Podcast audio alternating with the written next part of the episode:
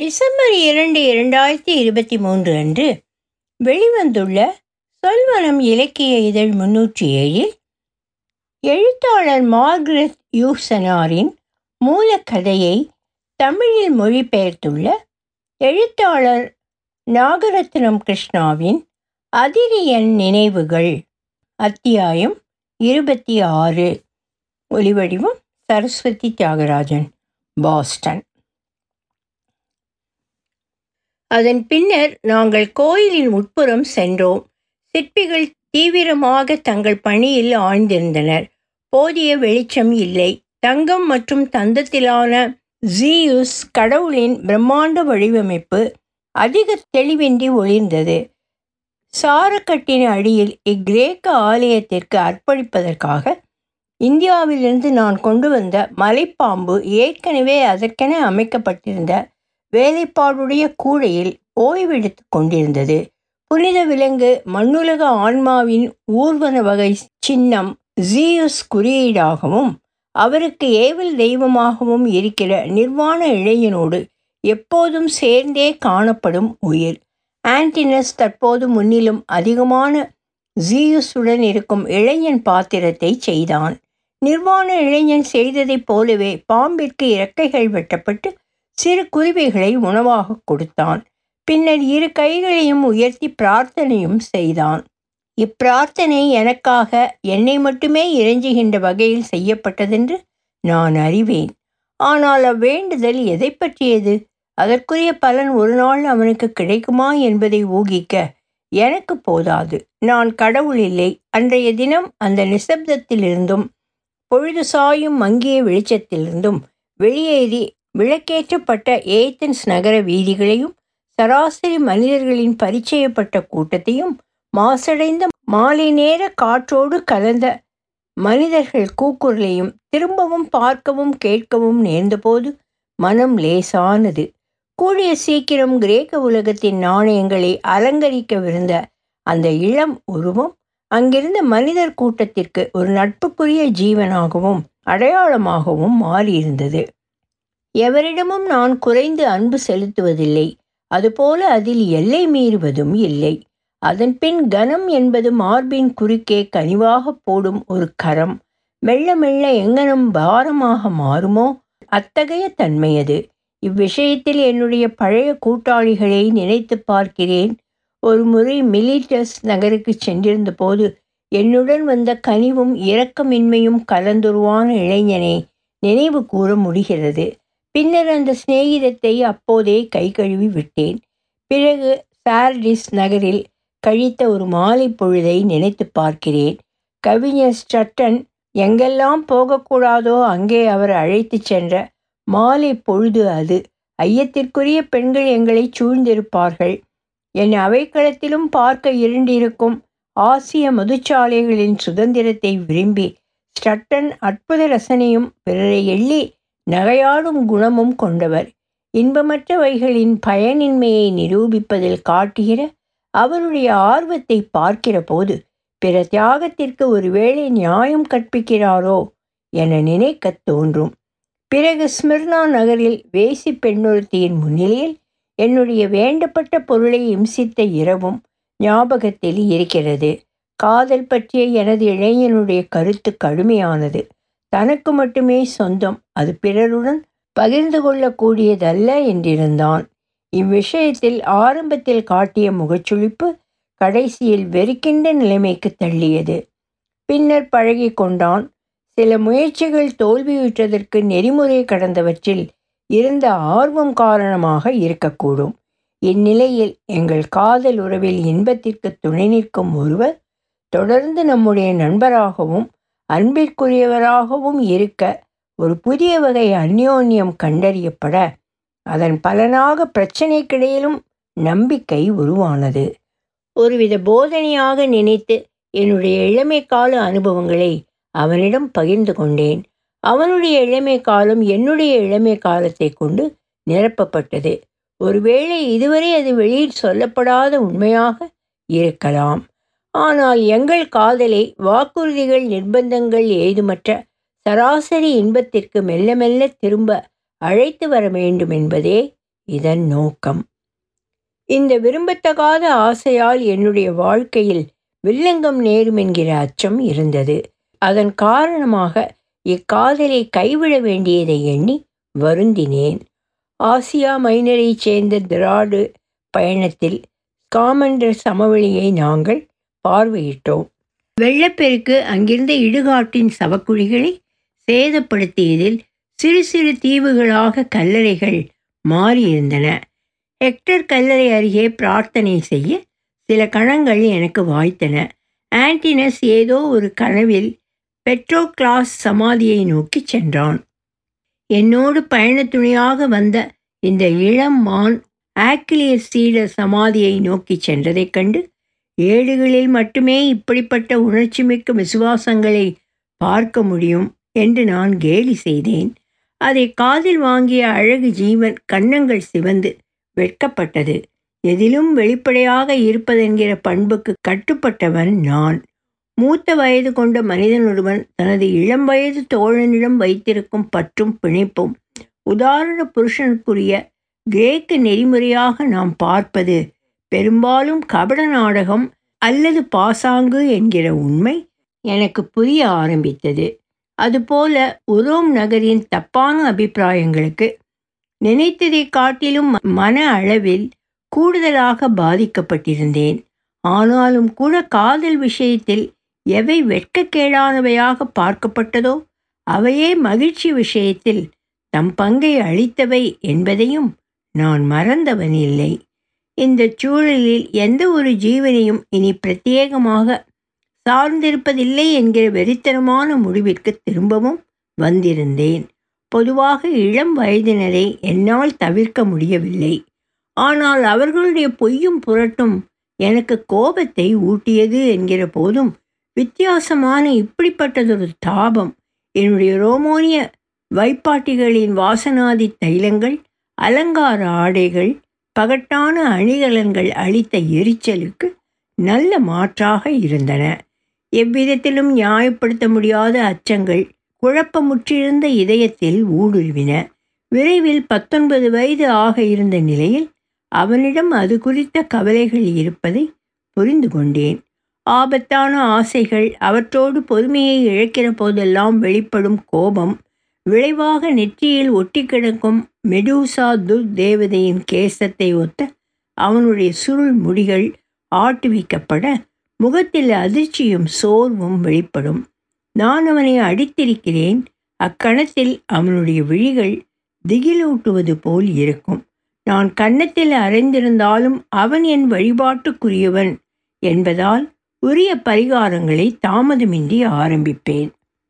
ஏழாக்கூடமான இந்த உறவின் கர்ணகடூரமான இசை கோர்வைகளுக்கு உண்மையில் ஆசிய கண்டத்திற்கென்றிருந்த அனைத்து மர்மங்களும் தெம்பூட்டி இருந்தன.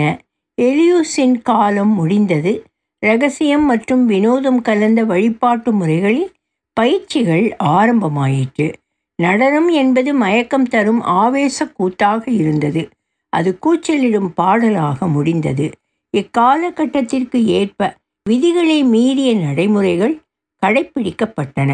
ஆனால் இவைகளை நாட்டின் நிர்வாகத்தில் பங்கேற்பவன் என்கிற வகையில் நான் சந்தேகித்தேன். சமோத்ரேஸ் தீவில் தசையும் இரத்தமுமான பழமையும் ஆபாசமும் கலந்த கபீர் பாரசீக வகை மர்ம வழிபாட்டு முறைகளிலும் பயிற்சி பெற்றிருந்தேன்.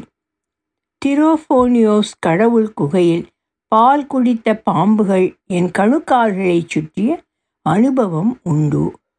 ஓர்ஃபேயஸ் தேசிய பண்டிகை சடங்குகளில் நான் கற்றது ஒருவித காட்டுமிராண்டித்தனமான சகோதரத்துவம். எந்த அரசாங்க பிரதிநிதி சடங்குகளின் போது எவ்வித வடிவத்தில் அங்கவீனங்கள் கூடாதென்பதற்காக அவற்றை தடை செய்ய வேண்டி கடுமையான தண்டனைகளை பிரகடனம் செய்திருந்தாரோ?